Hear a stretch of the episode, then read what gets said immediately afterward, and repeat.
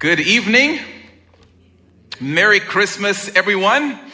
Um, so good to be together on this Christmas Eve in the year 2021, the year of our Lord, this spring um, season. It is crazy.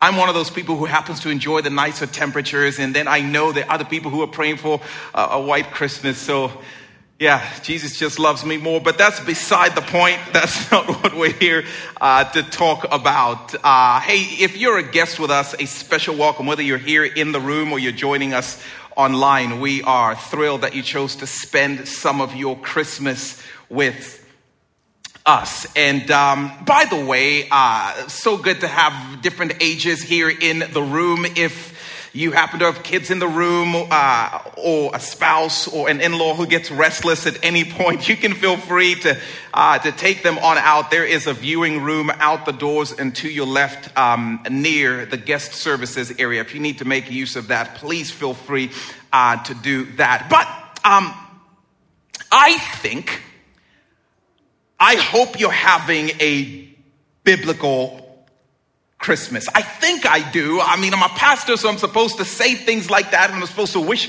things like that for you. So I think I hope you're having a, a biblical Christmas because by that I mean, you know, the kind of Christmas that stirs up like family drama and tension and uh, disagreements of who's skimped on the Christmas gift and who's not talking to whom and who hasn't forgiven um, whom. And um, man, whose baby that really is, you know, um, and what's happening with our finances and all kinds of stress and tension. I, I hope, I think I hope you're having a biblical kind of Christmas because listen, as pretty and perfect as we like our nativities to be around this time of year, pretty and perfect is not what Christmas actually was like in uh, the Bible as much as I appreciate it. And I just came to tell you that if there's any tension or drama or anxiety or fear or, or hurt or pain or wounds or whatever else is going on, congratulations, you might be experiencing a biblical brand of Christmas. And if you don't believe me, then turn with me to the passage Pastor Jeff read a little while ago. This is Matthew chapter 1. We're going to start reading at verse number 18, verse number 18. Oh, Christmas is about to get messy. Um, I can't believe you let your kids uh, come to this. This, this is uh, the Bible's description of that first Christmas. And here's what it says. Verse number 18, verses will appear up on the screen here. This is how the birth of Jesus, the Messiah, came about. His mother, Mary, was pledged to be married to Joseph. Okay, so it starts pretty cute, right? I mean, there's a love story here in the making. Jesus' mother, Mary, is pledged to be married to her boo boo, uh, Joseph. Now, it's really interesting. Every culture has its different versions of the stages of getting from singleness to marriage. And it was no different in their cultural context. They had their way of getting to that point. Uh, for me, when I was in college, it went something like this. Um, love relationship, romance would go something like this. Like there would be the dating stage, then there would be the engagement stage, um, and then there would be the marriage stage, and then there would be the broke stage, of course. Uh, but it went something like that. Like you're interested in someone, and then you, you're dating someone, and then you're engaged to someone, and then you're married to that person. These days, I can't keep up with all of the different stages and all of the different terminologies that are involved in the stages. I'm so lost. Like it starts with the interest phase, uh, which nowadays um, involves scrolling and uh, swiping and stalking um, and snapping and things of that sort. And then once you've done all of your homework, then it, it moves into, um, from what I understand, the talking phase. The talking phase apparently is contact has been made, but no commitments have been entered into. We are just talking. And then things get a little more serious. It enters the dating phase. Um, the dating phase is now where we're together, um, we're exclusive, we're in a relationship now. You know, we are seeing each other again. I don't know all the terminology. And then after that, it goes into, you know, about 14 years later, it goes into uh, the jewelry phase. Like now we are engaged right? And engaged means we have made a commitment that we are going to get married. This is just the preparation phase. Um, this is the whole, you know, plan the wedding. This is the say yes to the dress phase of the relationship. And then finally, it is the marriage phase, which is entered into by way of a wedding ceremony. And in that phase, contracts are signed. You become legally bound to each other by the law. Those are the different stages. It's interesting. Back in Mary and Joseph's day, it wasn't that complicated. There were very simple stages. Some may say two stages, some may say three stages, but really, you went from pledged to married. Those were the two main stages of the relationship pledged and then married. Um, when you were pledged to be married to someone, um, is kind of like the way we would talk about engagement in our cultural context, except it had, it carried some legal weight with it. If you were pledged to be married to someone, oh, your families have now gotten involved and they've actually signed a contract. They've entered into a legally binding contract and they've exchanged goods and money has been involved in that whole process. That was what the pledge stage involved. Everybody in your town would know y'all are about to get married. You are pledged to each other. And then after the pledge stage, they would have a ceremony which would represent them officially getting married.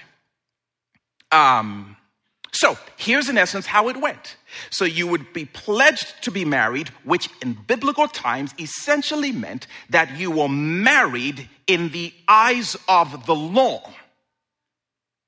This was the contract phase of your relationship.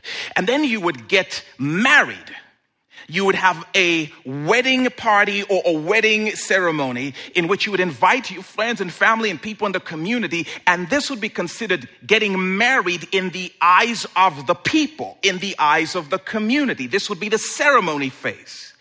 And then finally, um, you would get you would have the, the bedroom phase. Um, this was what would have been considered getting married in the eyes of God. This was the consummation phase. It's really, really interesting. And you've got to know, because as strange as this is, I've got to tell it to you. And I, will behave. I promise the staff that I'll behave with this passage. But um, at the wedding ceremony, there would be some awkward, odd room off to the side in which the marriage before God would take place. The consummation would happen at the wedding ceremony, at the re- reception, if you will, in some kind of private area. That's kind of weird to me, but nonetheless, it's in the Bible. And um, so I just thought I'd tell it to you just as a faithful teacher and communicator of the Word of God. This is the situation in which Mary and Joseph's story is being told. The Christmas story starts with Mary is pledged to be married to Joseph. They weren't yet living together. They'd not yet slept together but their families had joined forces and they were legally committed and bound to each other in the eyes of the law. Again, the whole town of Nazareth knew what was going on in their relationship, which is what makes what comes next so super diabolical. Check out the first part of verse number 18 at the second part, it says, But before they came together, wink, wink, she, Mary, was found to be pregnant through the Holy Spirit. Oh my word. Burn, Joseph. Wow. I'm just asking you have you ever felt completely blindsided by coming to terms with the fact that the reality is nothing like you were led to believe it was? Wow, burned Joseph, betrayed. This was Joseph's experience, that first messy Christmas. You can't put that in a nativity set. The woman he loved, the woman he was pledged to spend the rest of his life with, had a pretty epic secret that she had been keeping from him. She was pregnant, and he didn't need Maury to tell him it wasn't his child.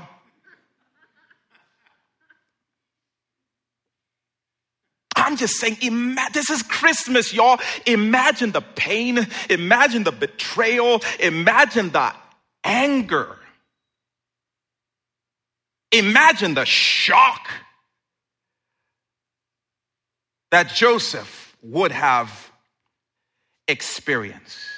And I'm just saying, it would be bad enough if Mary had sat down with him over coffee and looped him in and shared with him tearfully the situation that she was going through. But man, I'm about to ruin the Christmas story for you a couple of times before this evening is over. Because unless I'm misreading what Matthew is saying, oh no, Joseph found out.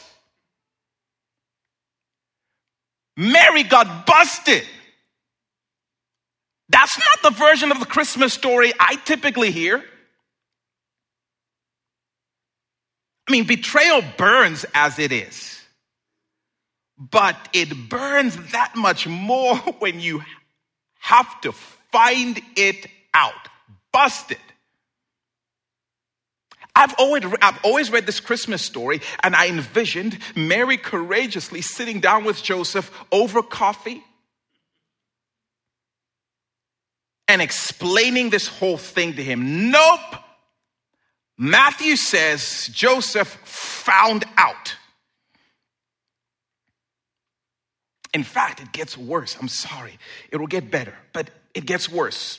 Verse 19 because Joseph, her husband, was faithful to the law, and yet he did not want to expose her to public disgrace, he had in his mind to divorce her quietly.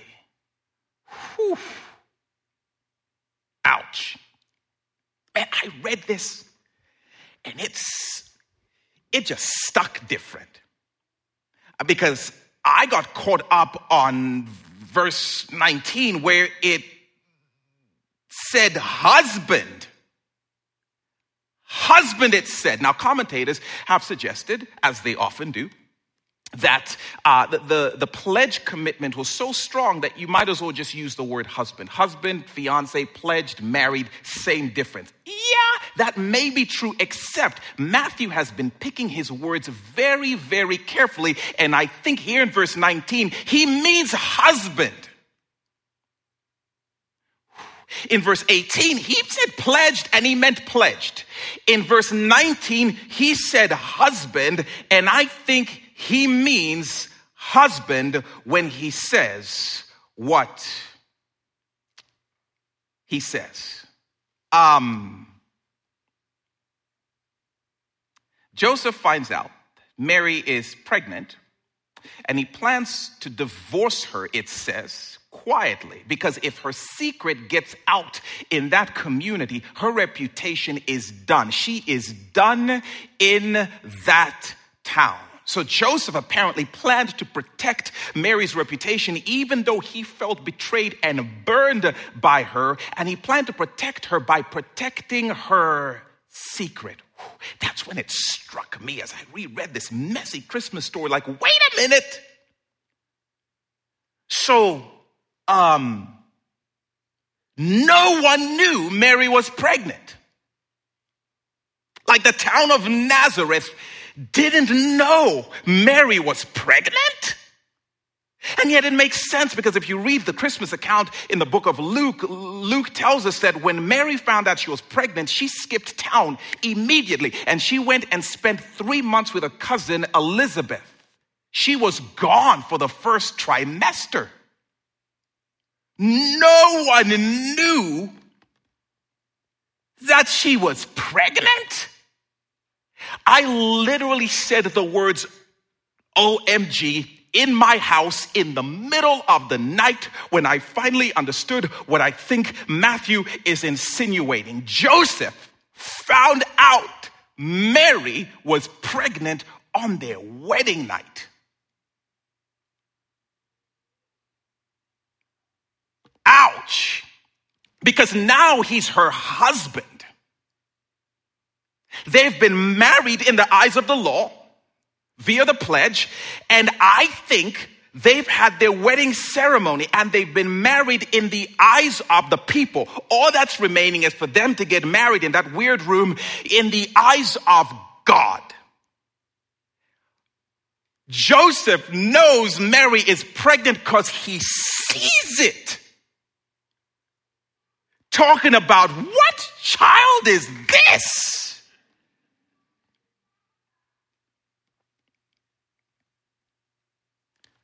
I'm just saying, if he found out from the people in the community somehow, then he wouldn't need to protect Mary's secret because the secret would already be out. But he feels the need to protect the secret because now he knows what she knows. Now he knows what Elizabeth knows. Now he knows where she really was gone for those three months. Because now he's her husband, according to the text of Scripture. I'm just asking you on this pretty spring like Christmas Eve in Warsaw, Indiana, or wherever you happen to be tuning in from. Have you ever been betrayed brutally by someone you believed in deeply, someone you trusted? Have you ever experienced the kind of betrayal that you had to find out? That your business partner had been lying to you about the numbers that your boss had been giving you the impression that you were killing it when the whole time he was interviewing your replacement because you've been on the chopping block and you found out. Just asking.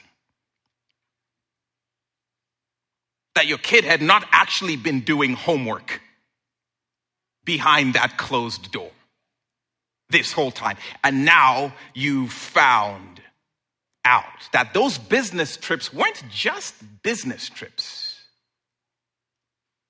And now you found out that I love you has been a lie for all of these years, that your parents were just faking getting along for your benefit, and now you found out. I'm just asking have you ever experienced waking up to the reality that things are nothing like you were led to believe that they were? That your friends weren't actually your friends when you weren't around?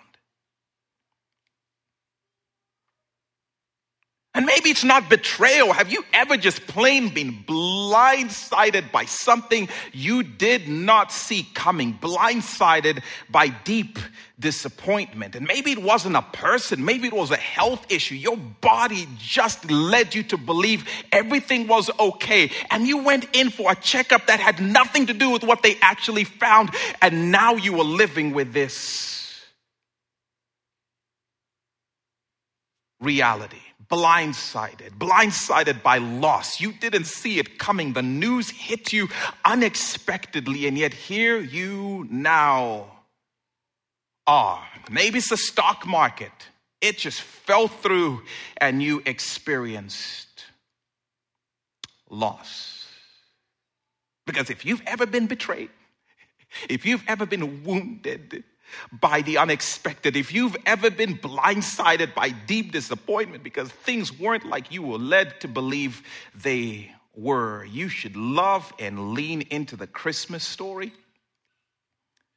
Because I don't know if you knew, the Christmas story is a story of hope and healing for our world coming through a messy situation with betrayal and the unexpected and being blindsided.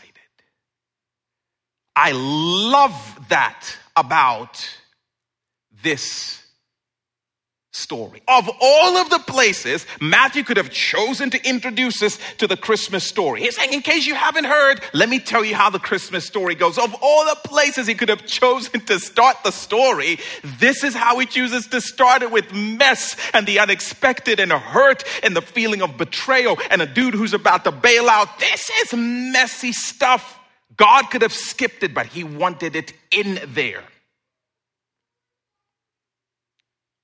For our benefit. I'm just saying, Christmas is such a great reminder. God doesn't mind messy. And if your life has been marked with some pain and some messy and some unexpected, hey, congratulations, you might be having a biblical Christmas. Verse number 19 says, Because Joseph, her husband, because I don't think they're just pledged anymore, just saying for, was faithful to the law and yet he did not want to expose her to public disgrace. He had in his mind to divorce her quietly.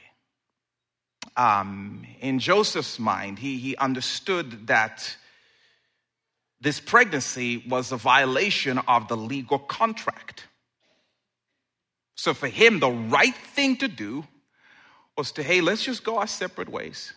I will pick up the broken pieces of my shattered heart and you can feel free. I release you to head on off with whoever the dude is that you chose over me. I will excuse myself. And yet, man, if there was ever a glimpse into why God chose this man to be the earthly father of his son, you see it in the way Joseph responds to his wounds, the way Joseph responds to feeling betrayed. This is just beautiful. Joseph ch- chooses to forgive Mary. There's no indication she asks him to. There's no indication she begs him to do anything. He chooses to forgive her as deeply wounded as he felt. He chose to forgive her. In fact, he chose to protect Mary's reputation from public disgrace, it says in the text.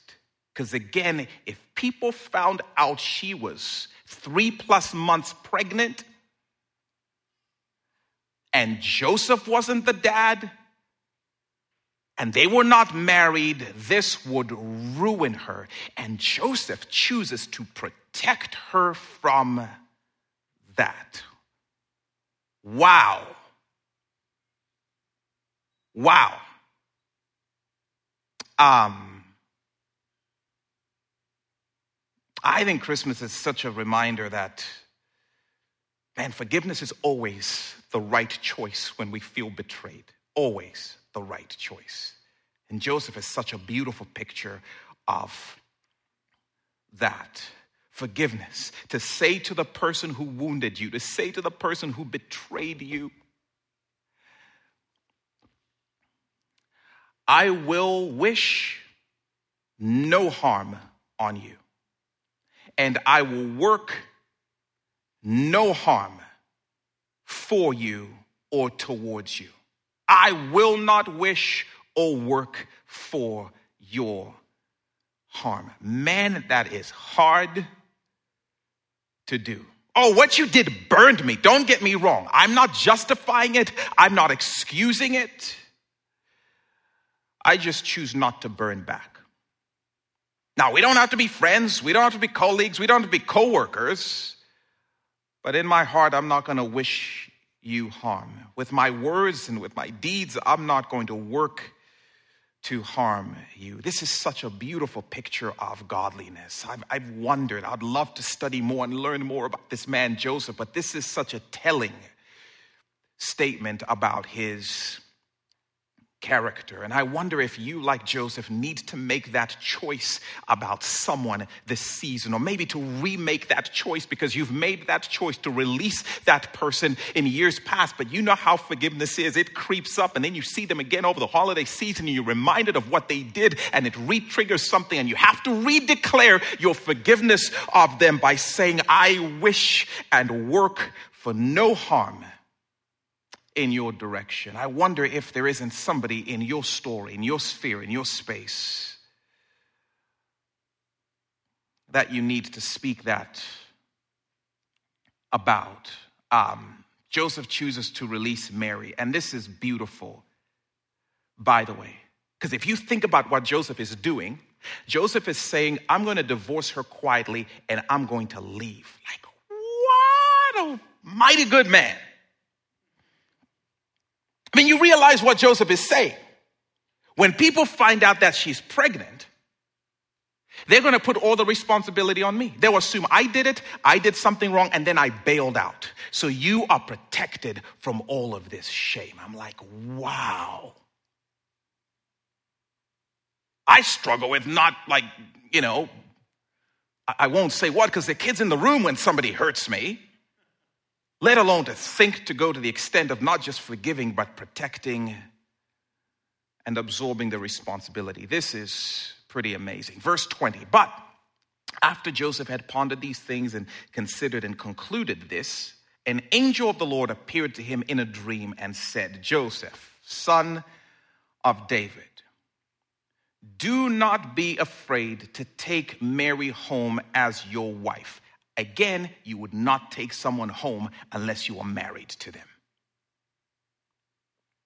Because what is conceived in her is from the Holy Spirit. She will give birth to a son, and you are to give him the name Jesus because he will save his people from their sins. What a powerful scene. Hang on, Joe. There's more to the story than you see. Don't leave before the best part, buddy. Jesus is coming. You don't see the whole picture yet, but don't leave now. What's in her is from the Holy Spirit. What she's carrying is from heaven itself. Jesus is coming. Salvation is on the way. And by the way, I came to just tell somebody this Christmas season there are always two sides to the story. There are always two sides to the story. Oh, and what I mean by that is there is earth's side of the story and there is heaven's side to the story. There are always two sides. And in the midst of the pain and the ache and the confusion and the disappointment and the blindsidedness, all Joseph can see is Earth's side of the story. And the angel shows up and gives him a glimpse into the fact that there is always a higher altitude.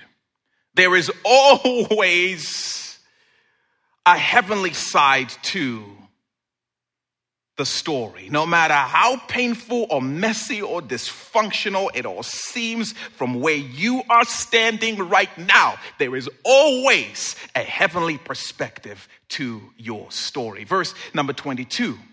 Woo-hoo. It says, All this took place to fulfill what the Lord God had said through the prophet, that's Isaiah the virgin will conceive and give birth to a son, and they will call him Emmanuel, which means God with us. Ooh, the story gets good here. Come on, I dare you, by the way, to say out loud all this. Good, I'll give you time on this. We'll, we'll work on this. I blindsided you, I understand. Come on, say it out loud. All this. Mm. You are going to be thankful for those words, I pray, in the coming days. There was a heavenly side to all this. Th- those words are so beautiful. All this, it says, happened to fulfill God's prediction that He made 700 years before that a young girl who had never been touched by a man was going to become pregnant. And that through her, God would bring into the world the Savior who would carry with him hope and healing for all. I love that. All this, all this was part of a bigger picture that Joseph could not see part of a better story that Joseph was way too limited to understand. All this was part of God fulfilling his plan to bring hope and healing into a broken world. This is so good. I'm not gonna lie, like, as I read through this Christmas story again and I, I, I, I came to terms with some of the, the messy details, I didn't like the messy version. I liked my pretty picture of, you know, um, Mary just perfectly obeying the, the law of God and Joseph just a faithful victim of circumstances outside of his control, and these two perfect individuals that God chose and he used to bring Jesus into the world. I liked that picture. I wasn't too thrilled with some of the things that were surfacing in this story until I looked at verse 22 again and I was reminded all this. And by the way, all this was all about the person of Jesus. All this Mary and Joseph, turns out, are not the stars of the Christmas story. Jesus is. Mary and Joseph are not the focus of the Christmas story. Jesus is. I'm like, why am I wrestling with the picture of Mary and Joseph being a little messier than I liked it to be, as if the point of the story is Mary and Joseph? It's not Mary and Joseph. It's always been about the person of Jesus Christ. And Mary and Joseph were just the means through which heaven's plan was being carried out to bring hope and healing into the world. I needed that. Like, um, Bible's not interested in protecting my picture, pretty and perfect, of Mary and Joseph. The Bible is interested in fulfilling the purpose of God in the person of Jesus Christ. All this was part of a bigger story in which God was doing something so much greater to bring something so much more beautiful into all of our stories. All of this. I love that. All of this pain, all of this confusion in this story, all of this betrayal, all of this disappointment, all of this, all of the shame and all of the questions and all of the confusion and all of the scars, all of this was part of God's plan and purpose to bring healing and hope into the story. All of the fear and all of the failures, all of it was part of God's plan. All of the messiness and all of the messed up stuff, all of it. Woo! I love that. It means no matter how much pain is written into your story, no matter how many secrets may have devastated your family, no matter how many disappointments may have blindsided you this season, no matter what may have happened or shaken up in the economy or in the stock market, in your personal experience, no matter how many rumors are being spread about your reputation, Christmas is a reminder there is a heavenly side to the story in which God loves to take all of this, all of the mess all of the hurt, all of the brokenness, and use it to bring about his healing and hope in the person of Jesus Christ. There is a heavenly side to your story. There is a heavenly side to your pain. There is a heavenly side to your family's dysfunction. There is a heavenly side to your health issues. All of this all of this. I love the way Romans 8 says this same thing for those who put their faith in the person of Jesus. He says in verse 28, and we know that in all of this, in all things, the good, the bad, the ugly, the messy, the broken, all things, God works for the good of those who love Him, who've been called according to His purpose. And if you study that, the good is Jesus becoming more real in our stories. Jesus and his glory and his power to save becoming more experienced in our journeys. All of this is designed for God's purpose to make room for Jesus to show up in the midst of the mess. Verse number 24 When Joseph woke up, he did what the angel of the Lord had commanded him, and he took Mary home as his wife. But he did not consummate their marriage until she gave birth to a son. God bless you. And he gave him the name Jesus. So Joseph wakes up and he believes heaven's side of the story about Jesus, and he immediately acts on it. Takes Mary home as his wife in this glorious beautiful gesture. Wow. Because by taking Mary home as his wife, you realize what Joseph is saying. You're my ride or die. Like we are together in this. Whatever is now said about you is said about me too. Whatever is whispered about you is whispered about me. Whatever shame is cast on you, I share in your shame. Whatever rumors, everything, we're together in this because we now share heaven's perspective of the story and it's all about Jesus now. It's not about your pain. It's not about my betrayal. It's all about the person of Jesus Christ and they go home together in this powerful picture just like he was willing to take responsibility for her secret, he's willing to share in her shame. And the whispers, by the way, were not going to stop for the rest of their lives. Oh, pregnant by the Holy Spirit. There they go. The whole, that would never stop. And Joseph embraced and accepted that. Reminds me of what his son Jesus would do for us. God with us, that He would enter into our human experience and He would enter into our frailty and the things we experience, He would experience too. And He didn't just forgive us, He absorbed responsibility for our sin in order to protect us from the wrath of God on the cross. What a picture of the very hope He was helping to bring into the world with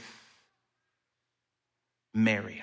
I wonder what the Holy Spirit might be inviting you to act on this Christmas season. I, I, I wonder what the Spirit might be saying to you. Um, but I cannot help but believe that for all of us, in some way, there is an invitation to say to God, Would you please fulfill your Jesus purpose in my life? In fact, would you fulfill all of your Jesus purposes in this season of my life. I cannot help but believe that the Spirit of God would invite all of us to bring our pain into the presence of God and invite God, would you please speak a heavenly perspective over this? Because your word says all of this. And I want to bring my pain and my brokenness and my disappointment into your presence and lay them at your feet and ask you, would you please bring Jesus hope and Jesus healing out of this? And I believe that is the kind of God He is, just as was true in Mary and Joseph's story. I believe that if you bring your hurt and your brokenness and all of the stuff, your, your family and the dysfunction and maybe, you know, your, your health issues into His presence and just say, would you make all of this about Jesus healing and Jesus hope? I wonder what He might do in your story. For some of us, this is a time to bring that betrayal that you've been carrying for a very long time and asking, would you please fulfill Jesus' purpose in this betrayal? I've spent my life trying to pay back or trying to run away or trying to avoid that person. And I'm just saying, would you please bring Jesus to bear in all of this? And for all of us, Man, we are messed up, sinful, broken people. I've done the betraying. I've been the person who's deceived other people. I, I am the person who has sinned. And I just wonder if he wouldn't invite us to bring our own sinfulness and our own failures into his presence and beg him, Would you please bring the forgiveness of Jesus out of this? Would you make even my sin about Jesus as he forgives me and sets me free from it, even now. The truth is, we have plenty of sin. We have plenty of brokenness. And I would beg you, don't leave this place and waste your brokenness. Don't waste your sin. Don't waste your pain. Don't waste, you know, the, the health issue that you are going through. Come on, beg God, would you make Jesus the centerpiece of this? And would you consider bringing his healing and his hope and his forgiveness out of this space? for your glory, for the sake of your great name. Father, I pray even now that you would stir in the different ones of us what it is you want us to act on, that your spirit would whisper in each of our lives, in each of our stories. I pray, Lord, that even this season, as we go through difficult times, that we would be reminded that it's, it's all about Jesus. And that you are the God who delights in taking all of it and making it a part of your plan to make much of Jesus, that all things you love to use for our good, to make us more like Jesus, to make us see more of Jesus. And I pray that we would not miss Jesus even in the pain of our seasons. May He be the centerpiece. May He be the star. May He be the focus. It's in His name we pray. Amen.